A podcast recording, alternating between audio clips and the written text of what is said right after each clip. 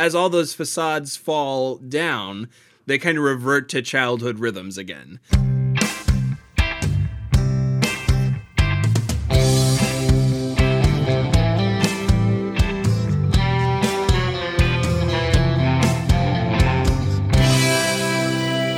Hello, hello, everybody. Welcome back to No Script, an unscripted conversation about theater's best scripts.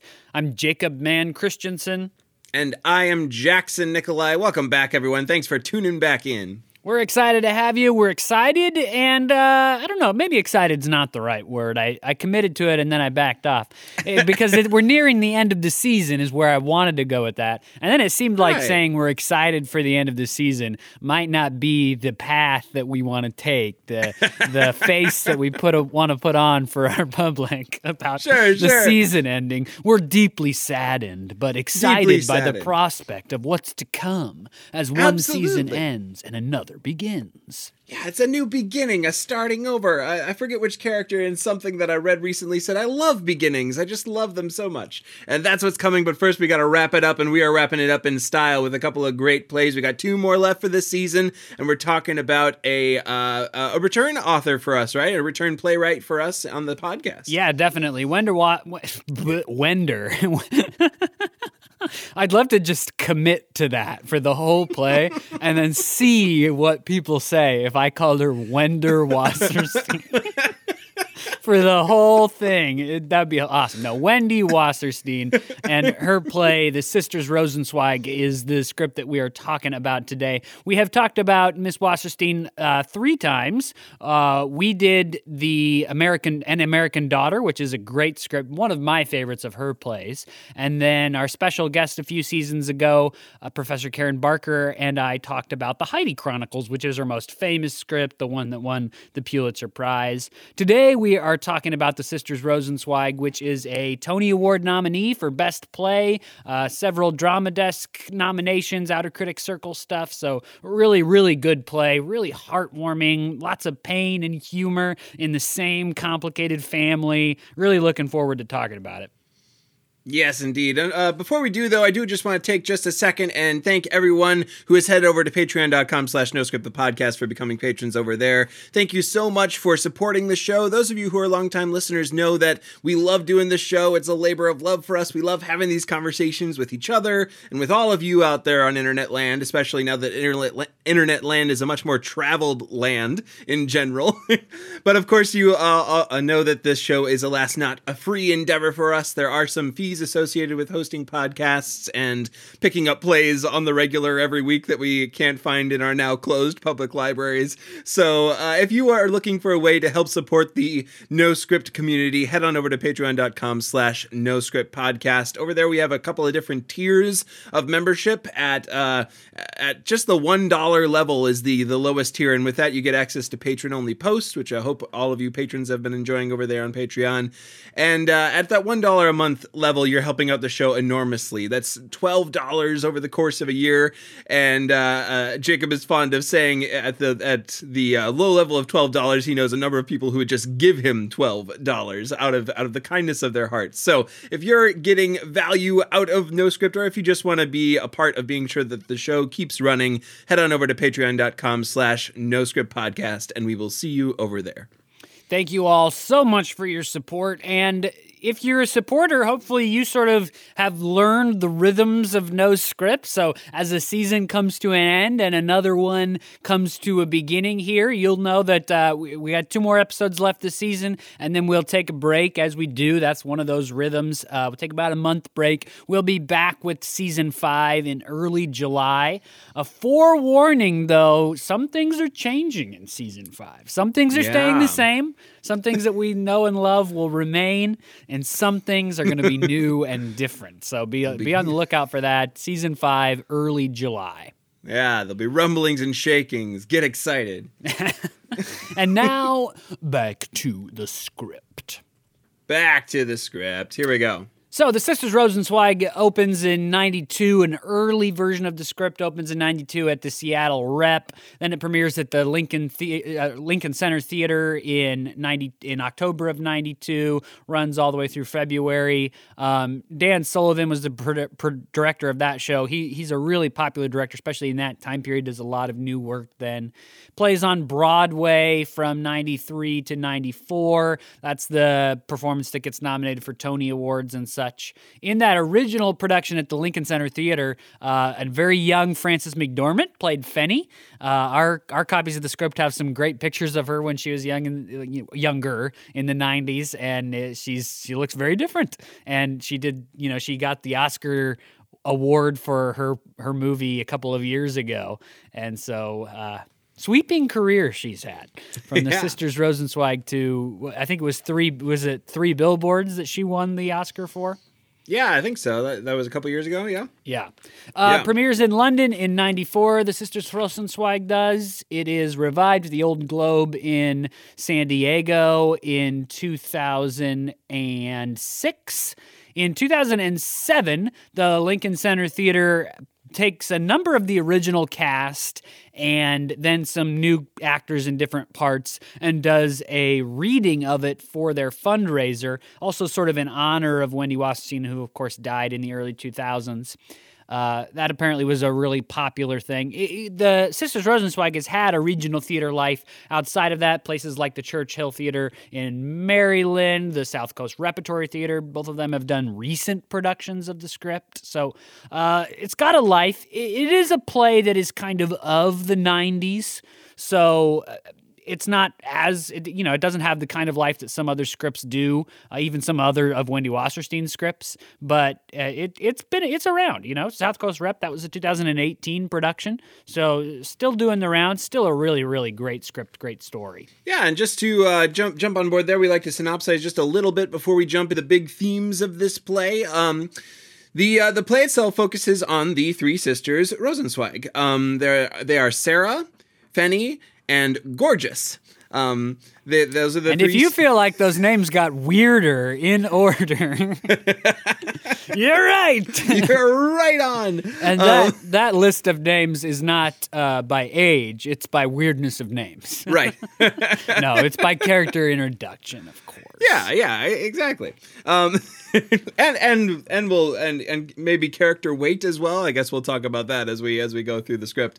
Um, but it centers on these three sisters and their lives as they are now. They are all uh, in a mixture of their 40s and 50s, I believe, if I'm if I'm reading the the context clues correctly throughout this play. Um, quite an age gap uh, between the sisters. We know that Sarah is 54 and that Pfeni, the youngest of the sisters Rosenzweig, is 40. So that's a 14 year age gap between a family of, we think, only three. I don't think we have any indication that there are other siblings we haven't met.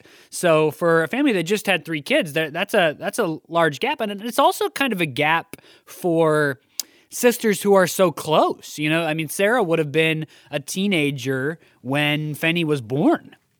Yeah, yep, and and and there is some of that kind of almost very at least very older sister nature around Sarah and the other siblings' relationships with, with her. Um, a, a lot of this play is the unpacking of their interactions with each other. Um, this is a family that starts in, I believe, Newport, Connecticut. Um, is is the the where they were born and where they're from. That's where Gorgeous still lives. Um, but the play takes place in London, where Sarah lives with her daughter Tess.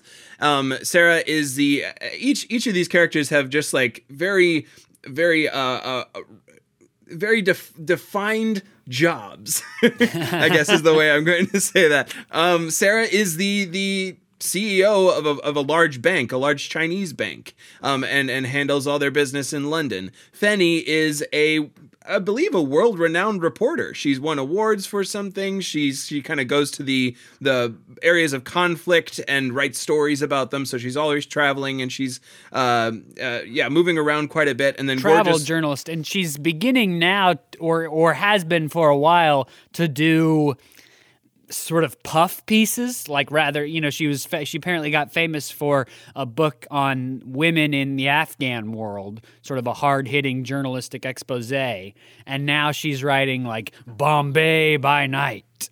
Right, and right. lots of people feel like she's sort of sold out by transitioning to more today we would sort of call it travel blogging because that's more popular than travel journalism nowadays. But Right. just sort of writing these uh, you know where to stay and get your best spa treatment in all the best cities of the world. That's not how her career began but that's where she is now Right, right. Yeah, definitely kind of tra- traveling around the world and telling folks about it. And then you've got uh, Gorgeous, uh, who is, uh, I think, what we would call a life coach right now. But um, she's a radio personality in yeah, exactly. In in the '90s, she's a radio personality, Doctor Gorgeous Teitelbaum, um, and uh, she, uh, yeah, she helps people, um, and uh, and and is kind of an influencer. Uh, that that kind of mode. She she arrives and and tries to set up meetings with a lot of people. The arriving is one of the big deals. The the uh, inciting incident of this play is it's Sarah's birthday,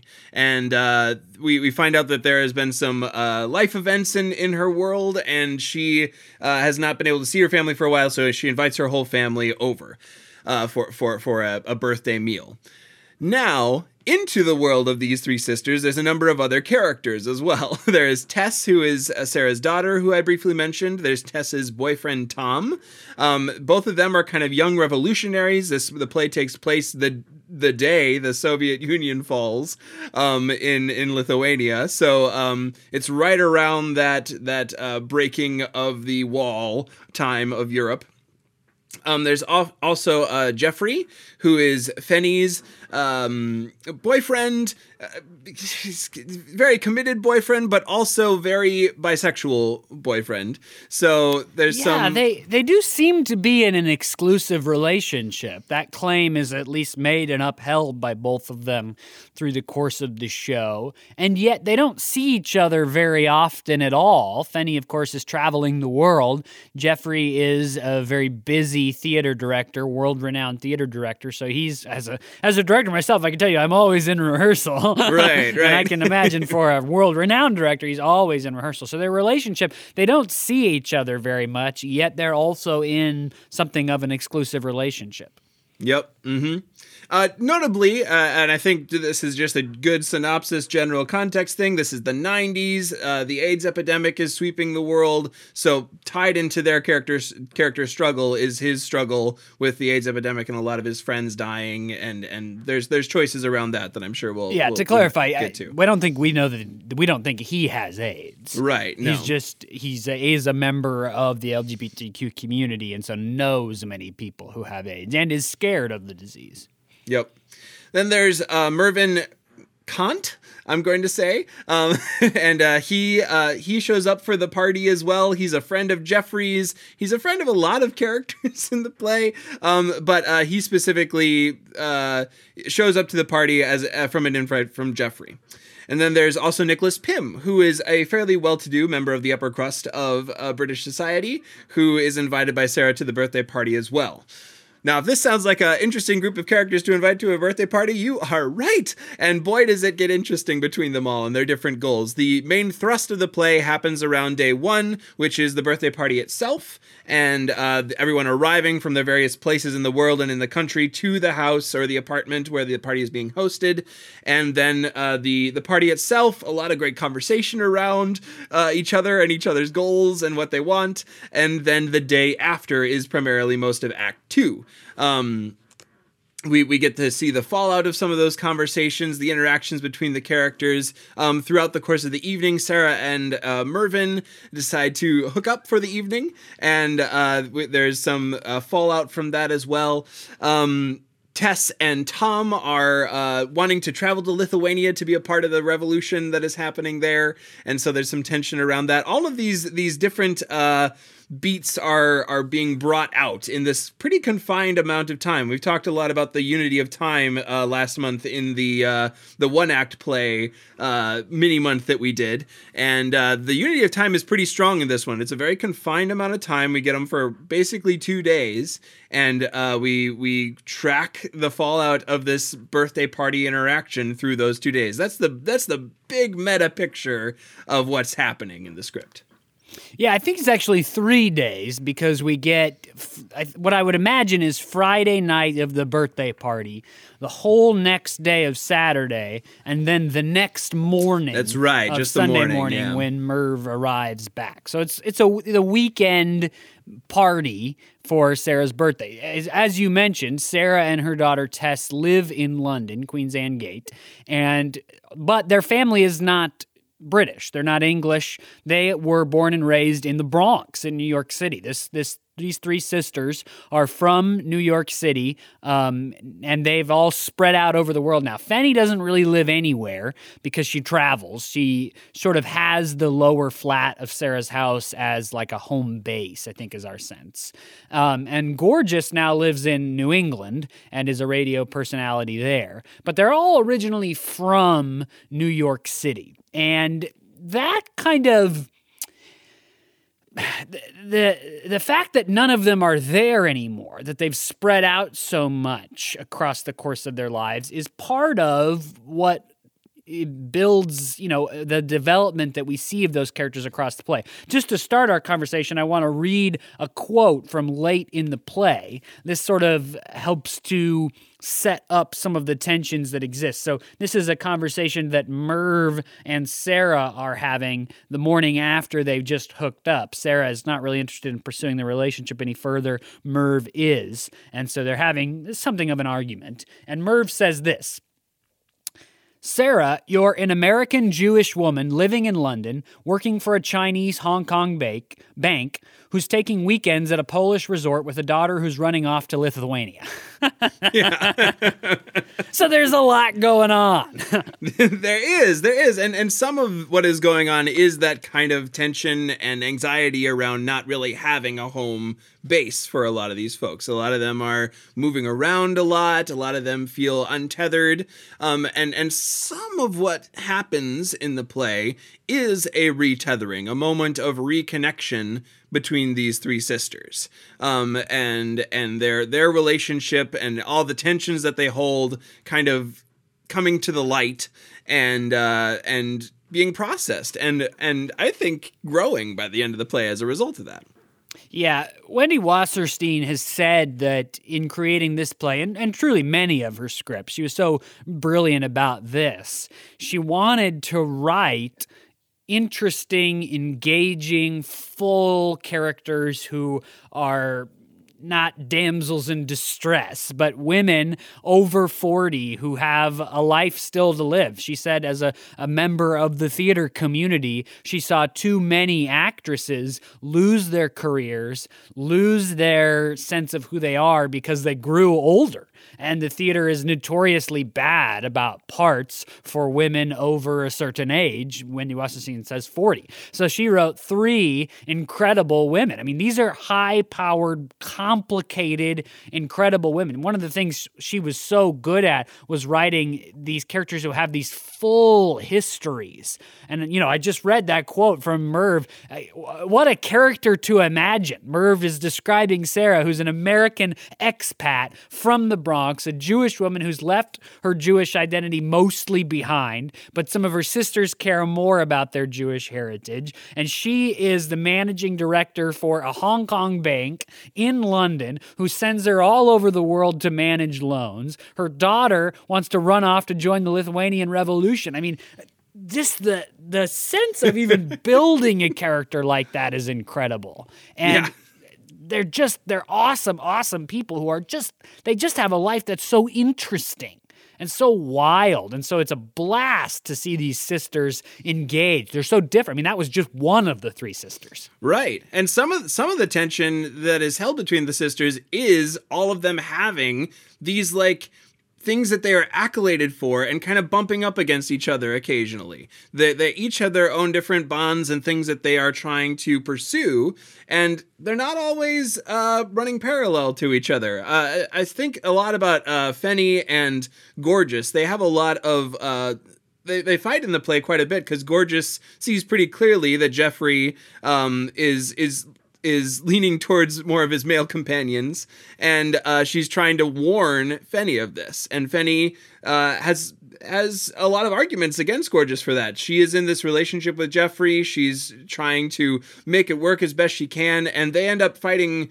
quite a bit around that. And that's important to both of them to be uh, to be right about this because Pfeni is this kind of, or I'm sorry, Gorgeous is this life coach, and Pfeni has kind of found a bit of st- uh, stability in her relationship with Jeffrey, which is something that is rare for her. Yeah, she actually says in the breakup scene, heartbreakingly, that um, she never feels like she's home as much as when she's with Jeffrey. So, for a woman who spends her life traveling, doesn't really have a home, that's, of course, a really uh, important central part of her life. So, this relationship with Jeffrey is then ending in, on that Saturday daytime and that that's really painful. She loses that sense of home. But you're right that these three sisters they come together for this weekend together, and they spend much of the time navigating and negotiating the differences between their lives and to some degree judging, trying to fix, trying to control the aspects of each other's lives in the way that siblings do. Late in the play, Gorgeous, after a, a series of bad events for her, she says that she's um, spent two nights having, I'm quoting, having my own sisters tell me everything I do is wrong. And uh, you feel sort of some pity for Gorgeous because she's had a really bad day, and that's where that comes from. But then I also feel like, well, yeah, but you've done that to the other sisters too. These are people who, because they know each other so intimately, they have strong opinions about each other's lives. And so they go through what feels like these sort of old, um, built in habits of working on each other's lives. With Fenny, you've already mentioned that they're worried about her relationship to Jeffrey because he's not, they don't think, the other two sisters don't really see him as a long term partner for Pfeni. He's, uh, may, you know, he, he's known to be gay, and we, our sense is that this is the only woman he's ever been with, and that both of the other sisters suspect that he's maybe not really heterosexual or is going to leave her for a man or, or something or other. We get Sarah, who has not had a husband in a long time, and she is not interested in pursuing romance or relationship at all. And both of her sisters would like to see her build a relationship with someone. She's not interested in that. So their negotiation sort of over that part of her life occupies much of their weekend. And then you get Gorgeous, who's got this really weird lifestyle going on where she leads tours for this group of Jewish women around the world, but never really feels like she's one of them. While at home, she's got, you know, the kids and the husband who's a lawyer and all of this stuff. So these sisters are involved in, you know, if you're a sibling, you you may you find some familiarity in that that right. When you're around your siblings, you fall into these patterns of trying to work on the parts of your sibling's life that you'd like to see improve. And it's interesting that in in the midst of all that, in the midst of all of them kind of addressing the the uh, the most apparent issue in each of them that they're trying to poke at, um, it becomes clear that each of them is kind of experiencing some form of tragedy that's under the surface as well. And the the most of the time they're debating about really obvious things, like things that are on this uh, that are clear to everyone, um, and and they're critiquing each other based on that. But we find out through the play that each of these play- characters are going through their own small, not small, the, their own quite uh, distinct uh, trials in this time. We learn that there is uh, some sort of what what's your sense of the the illness that uh, Sarah has uh, outside of the brackets of this play? There, it's just spoken of, um, but it's some sort of thing that she needed a surgery for or something. Yeah, so she had to get a hysterectomy, and we know that that happened previous earlier this year before the action of the play and that it happened in such a way that Sarah was not able to attend the funeral of their mother. And that's such a it's it's a part of the play that I'm honestly not 100% sure what to do with. I'm not sure how that piece of the puzzle fits into the rest of the picture that is being painted by Wendy Wasserstein because it doesn't come up a lot and Sarah says that she's recovered 100%. And so I'm not I'm not quite sure if I were playing Sarah how, as an actor, I would build that feature of my history into what's occurring in the present moment of the play. Much of the play, uh, when the sisters are together, deals with all of them sort of reflecting on their mother and the the upbringing that they had in New York City with this Jewish mother and and their their family and things like that.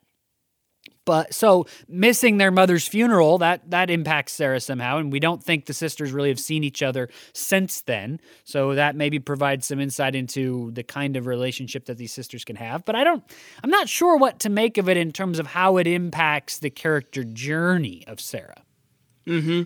Yeah, I would be I would be interested to kind of to work with uh, figuring out what that would be if I were to put on this production because certainly that's that carries weight into the situation. You came out come out of a, a fairly life changing surgery, um, and and there's still after effects. And if this is the first time you're seeing your family, that's drumming up quite a bit of things um, uh, around that as well. Uh, all the other characters bring in, or actually, I think I'm gonna I'm gonna change that comment. Gorgeous is bringing in something that happens off stage as well, which is her family is going through uh, a recession in the United States. Her her husband has been let go of his job as a lawyer. Uh, he was a partner in a firm, and the firm dissolved. He's writing mystery novels in the basement, going out all night to bars, not drinking apparently, just drinking diet coke, and um, and uh, coming home and trying to write mystery novels to yeah, have so, some sort of side. So gig. that's a revelation from late in the play Gorgeous doesn't reveal that to her sisters that that's going on. In fact, she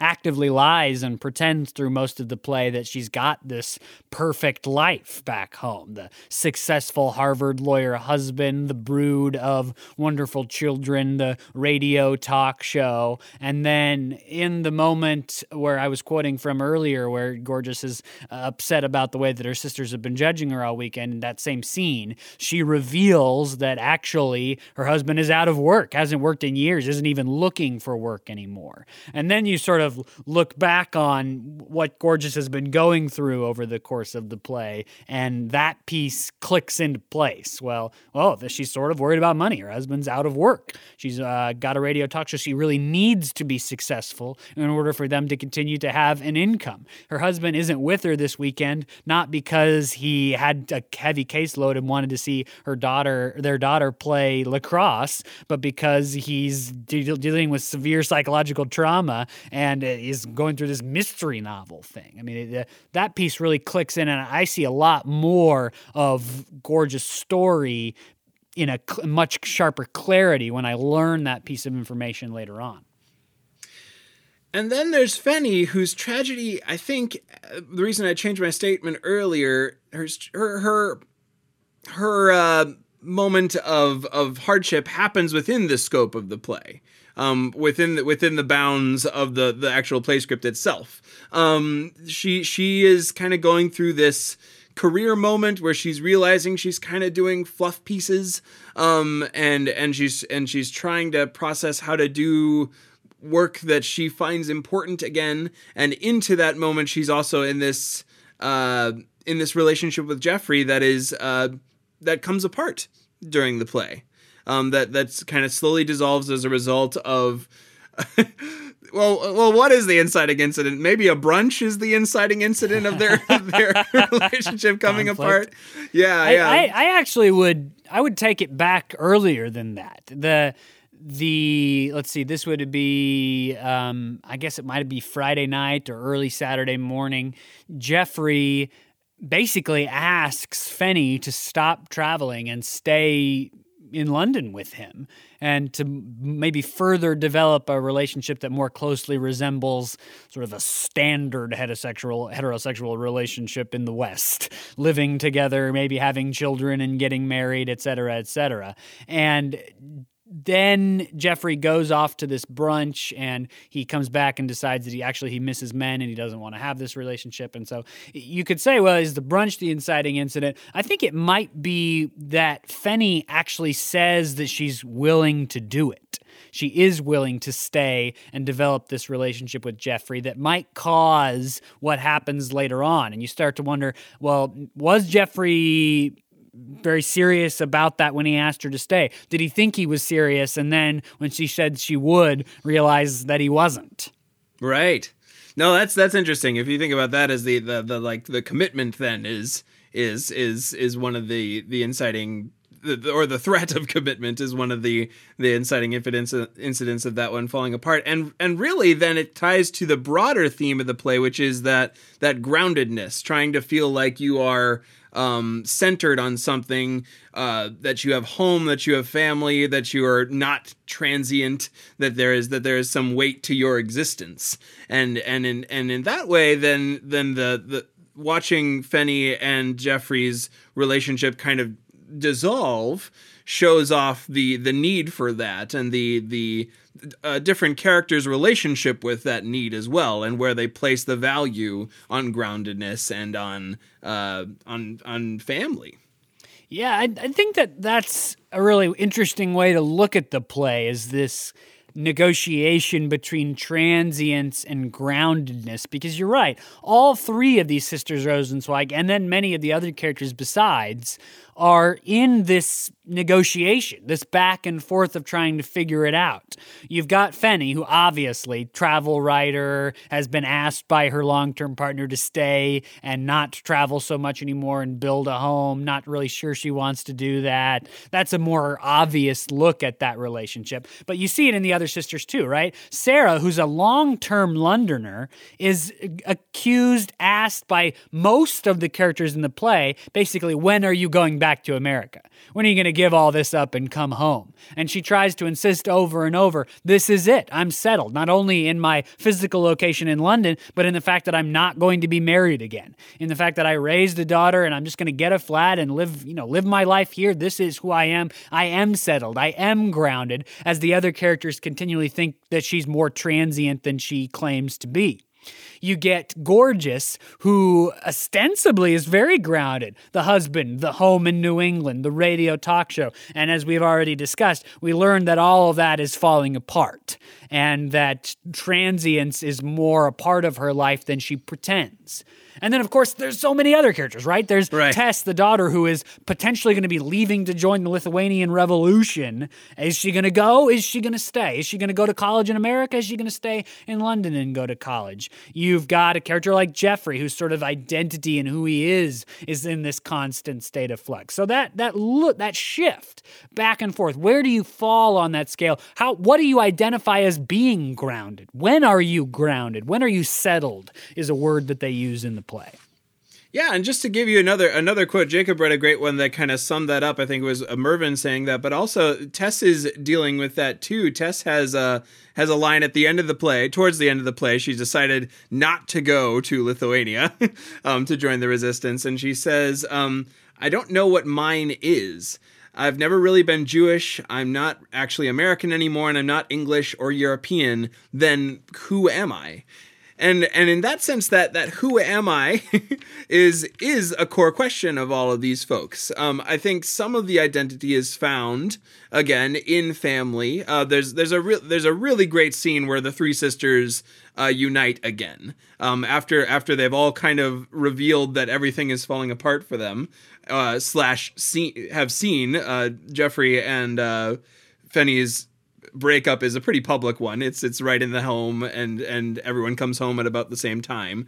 Yeah. So, So, just to set up all the sisters, Pfeni and Jeffrey have broken up. Jeffrey says he misses men. He's going to go back to that particular part of his life, leaving Pfeni. He wants them to be friends, though. yeah, right, right. and uh, Gor- Gorgeous has revealed that her husband hasn't worked in years, that he's writing mystery novels badly in the basement, that she really needs her show to be successful to have an income, and that's more than just her sort of pet funsy project, as she's painted it. Uh, and then Sarah has had this one night stand with Merv. Merv has indicated he wants a more full, longer lasting relationship, wants to get to know her. She has driven him away uh, by just all the means at her disposal. It's a fairly extended scene of the morning after, where Yeah. she finally gets him out the door, um, which is maybe not what she actually wants, maybe is what she wants. She's not sure, but she's driven him away. And thus, all the sisters Rosensweig come together in that moment, with all of them carrying all this baggage. Yeah. And and what what happens is this kind of return to childhood for them in a way. A return to as as all the um the the false selves or the the uh mirages that they put in front of themselves to exist in the world and exist with each other in a very distanced relationship all over the world trying to have a, a continuous relationship as all those facades fall down they kind of revert to childhood rhythms again. Um, Sarah kind of becomes the older sister that eggs on or or slash like comforts the the two, and then Gorgeous and Pfeni end up in like this this like tickle fight, and they're fighting over a shoe. There, there's there's this whole story about Gorgeous buying a really nice pair of shoes as like a treat to herself for having organized this trip well and Which has survived got her really family. high stakes because Yeah. all through the play she's been talking about the fact that she has to wear imitation shoes because she can't afford the real thing. So she tells the story about buying finally the real thing, expensive. And they get just ripped apart on an escalator. like as soon as she buys them, they get destroyed. So she's coming home, she's processing that. She has one good shoe left, and so there's this like really, really kind of childish, but also like clearly everyone's having fun fight over this remaining shoe and and uh and and it's real this moment of reforging that connection I think fuels some of the final scene of the play, which centers a little bit more on on Tess and and her choice. It's a big choice at the end of the play because she's been really building towards this. I'm leaving tomorrow for Lithuania, and oddly, no one is standing in her way to do that, which an interesting Yeah, family nobody's dynamic there. She's excited about it, especially Sarah, who is actively trying to prevent it, but only really by means of persuasion. She's Right. not like putting her foot down or refusing to buy the plane ticket or uh, you know any of that. Uh, she's just is hoping to talk her daughter out of it.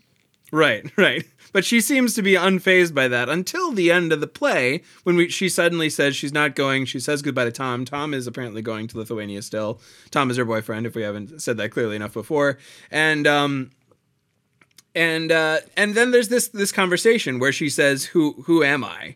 Um, I think part of that, at least we as the audience, but I think surely Tess as well, is set up for that revelation by seeing her mother and her aunts come together again in the scene prior and and that that reforging of centeredness around family and and kind of wanting that as well Yeah, and the scene where the sisters come together is a scene of sharing their heartbreak and their pain between them. You know, it, it, it begins with Pfeni's breakup with Jeffrey, and Sarah comes in and discovers it. And then Gorgeous comes in and is angry at the two of them for the way that they've sort of been judging her. Previous in the play, she's accused them of being jealous of the fact that she's got a successful career and a husband and children, etc. And so she comes in after this shoe has been ripped apart, which is a big, I know it sounds sort of superfluous, but it's a big deal to the character. And she's angry at them. And then it Pfeni reveals to her that Jeffrey's just left her.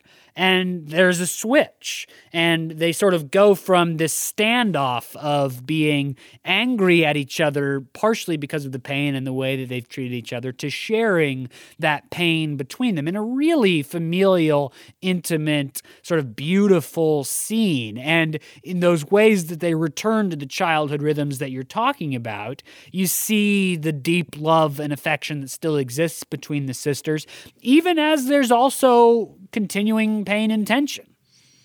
Yeah, I mean that it's it's not like everyone's moving back in together at the end of the play, or that Sarah's coming home to America to be the centering family unit over there.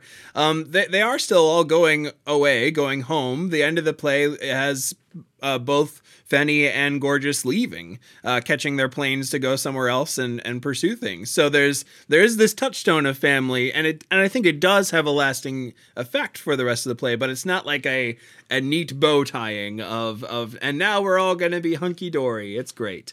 Um, so there is there is still that that that that tension there, but it's been partially at least. Um, uh, a, a balm has been placed upon that tension for now.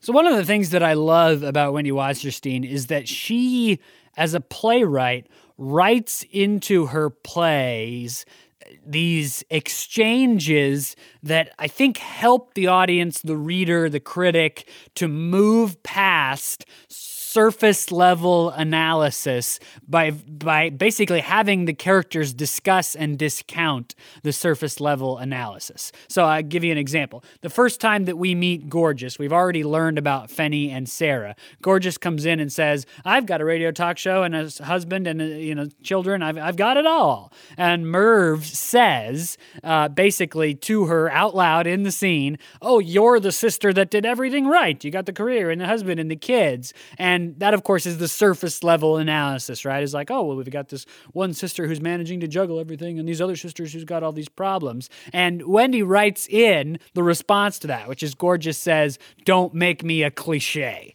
I'm much right. more than that. I love that Wendy Wasserstein writes those moments in. Another moment, Gorgeous is talking to Sarah about the fact that Sarah, as a 54 year old woman, isn't married, isn't even really pursuing anything. And Gorgeous says, You need a man to make you soft. Or actually, she says, The rabbi that I work with has asked, said that you need a man to make you soft. And Sarah, uh, in this lovely little metaphor, ends with basically her saying, I, I'm going to throw up if you say that again. Right. Right. Just moving past that kind of just not not any sense of subtlety or interest or complex thought those things that could get you hung up on right? Because this you could you could say about this play well these three sisters are in very different places in their life and they one of them's got it all and one of them's got you know the really high powered career and all this stuff. And wendy yeah. washington says no the play that's just the surface level stuff man. Don't don't don't get hung up on the cliche. It's not. Move into the real rich character level change that happens yeah, yeah. I, I in in some ways the the characters have these these uh, wide ranging surface level conversations that you just consistently get pushed deeper throughout the play and and and some of it is through the characters um uh, stating so themselves like demanding that the other one take them seriously um and and some of it is just through like life events happening through the play i was i was trying to think in some ways this is kind of a little bit like a an American writing a comedy of errors and then just taking away all the things about the comedy of errors. like just saying like it's it's a it's kind of an interesting uh, American trying to exist in English society. There's some class classism in in the in the play that they're trying to deal with and they're trying to speak all on an intelligent level with each other. But then then it's like okay now that we've set the stage for that i'm going to take that away and we're going to dig deep into like character study and what what what each of these characters want beyond what they're presenting eh, in their manners to each other Right. Yeah. It's a very funny play. It's a play full of jokes. It's a play of uh, jokes on Jewishness, uh, and it's a play full of jokes on gender, and it's a play full of jokes on class. And then, in and amidst all of the great comic writing, there are these deep wells of characters, as I've already talked about you know, Wendy Wasserstein has written, and she writes in all of her plays. It's one of the things that she's brilliant at. These just incredibly complex characters. There is nothing cliche about these folks. And, and that's what I love about that quote where Gorgeous says, Don't make me into a cliche that I just mentioned. Wendy, I, I got to imagine that the playwright was like, I don't want anybody to think that this is a cliche. So I'm just going to write it into the play. It's not. Get over that that assumption. There's more going on here, and all of these characters are just have this deep wealth. And and one just one example of the specific, wonderful, rich history and life that she's imagined for her characters. There's a great moment after Pfeni and Jeffrey have broken up. Pfeni tells this little story about how when she was a kid, her she was w- watching us. I think it was a singer sing about sing a sad song, and she asked her mother, uh, "What what does heartbreak feel like?" And her mother thought that she was talking about heartburn, and so she she told her that when when you have a heartburn, you take heartburn medicine. And so all these years later, when Pfeni feels finally has her heart broken by Jeffrey, she says that she needs heartburn medicine as this little joke. And it, it's you know that's not important to the plot at all, but what a lovely rich history a specific, you know, this moment. And actually, Sarah says, "How do you even remember that?" You know, there's this. The, these characters have a life, a richness that is so wonderful to experience. And scenes scenes like that allow it to be allow, this this play is is a comedy. It's also a romance. There's there's a lot to do with relationships, but it manages just as you're saying to be those things without uh, without it becoming cliche, without it becoming locked into a pattern. I don't feel a pattern at all in this play. Every page was like, "Oh wow, I have I have no expectation of what what's coming next." Like there's just so many pieces moving, so many uh, people with complicated, intricate character design all trying to negotiate how they're living together in in for the space of this weekend. Um and and beyond for some of them. So it it absolutely it, it leans into all the the the like the nice kind of candy of theater. You have comedy, you have romance, you have conflict, but then also sinks deeper into something a lot more rich for for you to kind of dig your teeth into. So in Wendy's play American Daughter, we have a pretty crucial moment for the characters in the play. This interview that goes badly that is going to affect the course of the career for her main character and all the other characters uh, by relationship. In the Heidi Chronicles, we watch a character over really a whole life, or at least a long part of a life, and the changes that occur to that character across theirs. In this play, we, we see one weekend, and there's nothing as obvious as an interview that goes so horribly wrong that it's going to affect the long term career. So with these full characters who have a whole life. I mean, you could write a play about these characters when they're young, when they're much older, when they're having their kid. You know, there's so much life for these characters beyond just what happens in this weekend. So, why is this play about this weekend? Hmm. I think some of it is the practicality of this the first time that they have been together, um, and that that there's been a missing out that has happened uh, because Sarah could not make it to their mother's funeral. Um, while that is not specifically uh, uh, that's not a specific area of conflict within the play, I think that there is something to be said for there's there's been little to no communication between them uh, at least not in person. Surely not in person since since before Sarah was sick. So um, so there's the, the, the practicality of that. I think also just birthdays make great fodder for drama. Um the the the the there's complications there's expectations there's uh stresses and anxieties about getting older. Um all, all of that mixed in with the revolution is happening in a country over there. So i think the the specificity of time has to do with this melting pot um a pressure cooker under which these sorts of revelations can happen. Yeah, there's so much that happens to the characters in these three days. I mean, Wasserstein has really packed in the action of the play. So much occurs in each life. And actually, I think it's Jeffrey comments on that. Like someday he's going to make a play, something like this, that he's going to make a play about the three days that changed the lives of the sisters Rosensweig. Because that's true, right? I mean, for Gorgeous, she's over here in London and she finally finally has this moment that if you know she's built up the fact that she o- that she only owns knockoff stuff and she finally breaks that seal and buys the stuff and then it's torn apart and then all these ladies that she leads around the world buy her a real Chanel suit and she chooses to return it to the store. So there's a you know crucial things occur in her life. Obviously in Pfeni's life, this thing that she's been living with for a while, what is going to happen with me and Jeffrey comes to a, some sort of a conclusion, at least a temporary one. For Sarah, she meets Merv, and that is she's forced to make a decision about that thing that she's been holding off on deciding for so long. For Tess, is she going to Lithuania? Is she not? There's a decision that has to happen. So these these things that we see the characters come into the action of the play with are brought to a head within the course of this weekend. And Wasserstein has brilliantly written a series of events that cause these things to come to a head, one right after another, so that these sisters are somehow, by the magic of playwriting, together in London when all of this stuff happens to them and just to lean into the the lack of cliche again somehow this does not feel fortuitous. It all feels necessary and the consequences of actions taken within the scope of the play that you can easily see how it all comes about.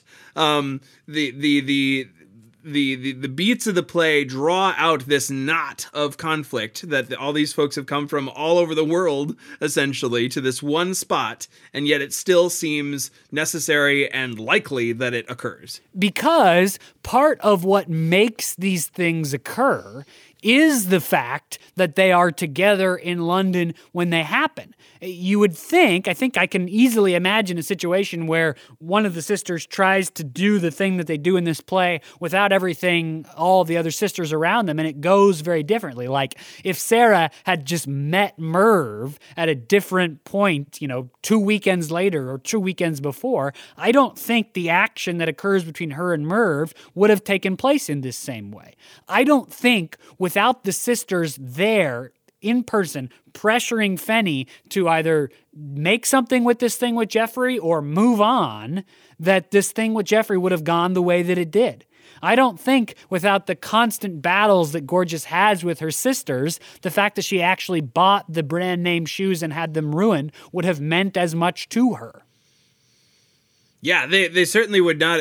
All all of those the, the again the, the pressure cooker analogy of like certainly Sarah would have just thrown Mer- Mervyn out if he hadn't forced himself into a birthday party.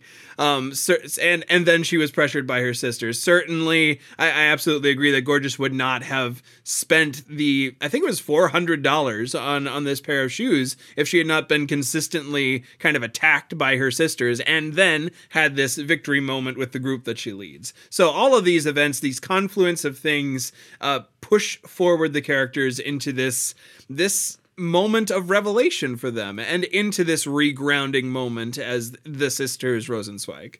So, who do you think this play belongs to, Jackson? Is it the, you know, we have all these sisters that are together. We've got Tess that's there, and then we have this whole group of surrounding characters. It's Sarah's house. It's Sarah's birthday weekend. Sarah's daughter is the only one of the children that appears in the play. Sarah's got much of the early scenes. It, her daughter's writing a thing on her life. Is the play Sarah's in any kind of an ownership way? certainly many of the elements of the place would seem to suggest so. I think it's I don't think this play um happens without Sarah. How, however, the play doesn't happen without the three sisters either. I think there's some degree to which this is, in fact, what the title suggests a play that belongs to these three sisters. Um, certainly, uh, certainly, Pfeni's story carries a lot of weight in this. We see the we see the falling apart of life probably the clearest in in Pfeni on stage. We see the conflict. We see see all the things that are happening to her within the scope of the play. We have to infer a little bit about both Sarah and Gorgeous's lives, or not infer, but believe testaments by them about their life that happen off stage. Um, so I think there is weight to be shared throughout the play. Uh, for these three sisters. That being said, it's hard to deny the, the the the first the first part of the play and the end part of the play are centered around Sarah and Sarah's family via Tess. So I think I think that's a, a fair assessment to say that at least most of this play is Sarah's to hold. Yeah, and, and I think to some degree we view the play through the lens of Sarah because we live in her house and most of the relationships are in some way hers or hers by proxy. We we get to, we get that particular lens. And yet the play is also, you know, this is not really how plays are written, but I'll use it as an analogy. It's third person omniscient because we don't have any limited perspective. We see a scene on stage without Sarah. In fact, we see many scenes on stage without Sarah. We see many on scenes on stage without any of these characters. It's really a, it's really the house that we get the lens of view through and we see all the things that happen within it and you know who we follow. I think we follow sarah beginning to end. That seems pretty clear. But the things that occur in sarah's house and as we've already talked about due to sarah and the other sisters being together to build that pressure of the pressure cooker are also fascinatingly interesting. Gorgeous's story for me is is uh, just so interesting. It's so clever and subtle in so many ways. She seems like such a different person than i think you discover that she is over the course of the play. I, I just love that part of the story. Yeah, in terms of reversal, I think uh, Gorgeous has one of the most poignant reversals, or, or certainly reversals of expectation in the play, and and it's it's set up by just keep bringing it up. Uh, it's set up by her herself saying, "Don't treat me like a cliche," um, and and by the end we we learn the ramifications of that, and that there is there is plenty more than what is cliche about her. And I think that that is what we learn about all the other sisters too. You know, is that what what could be at its you know it's sort of like Wendy Wasserstein took three cliches and then built deep wells of character and conflict to occur there, right? The the juggling housewife with the successful career and the children, the woman who's growing old because she travels the world and has not really settled on any kind of a relationship, the divorcee who's a single mom raising her daughter who doesn't need no man, right? Those are all things that could be cliche, and yet Wendy has said, no, let's look at the deep well of personhood that exists even in them. And then, of course, this other point that she is making so well and has made over the course of her career about the deep well of personhood of women over 40. I mean, that's that's it's an incredible marker, an incredible career, and she has affected the long course of theater by writing such incredible characters. I think that's a good note to end this conversation on. We are about out of time. Uh, this this this play is would just be I think you're right in saying that, that this play is not done as much at, at, anymore. It's not the most well known of Wendy Wasserstein's plays. However, it would just be so much fun to see. Like this is just a good night of theater with lots of great character study and and and it's it's a romance. It's a comedy. It's a good time. so so yeah, I, am excited. If, if this helps you in any way, if you haven't read or seen the play, in her preface, Wasserstein says that the play owes a lot to Chekhov's three sisters to You Can't Take It With You and to the work of Noel Coward. So Yeah.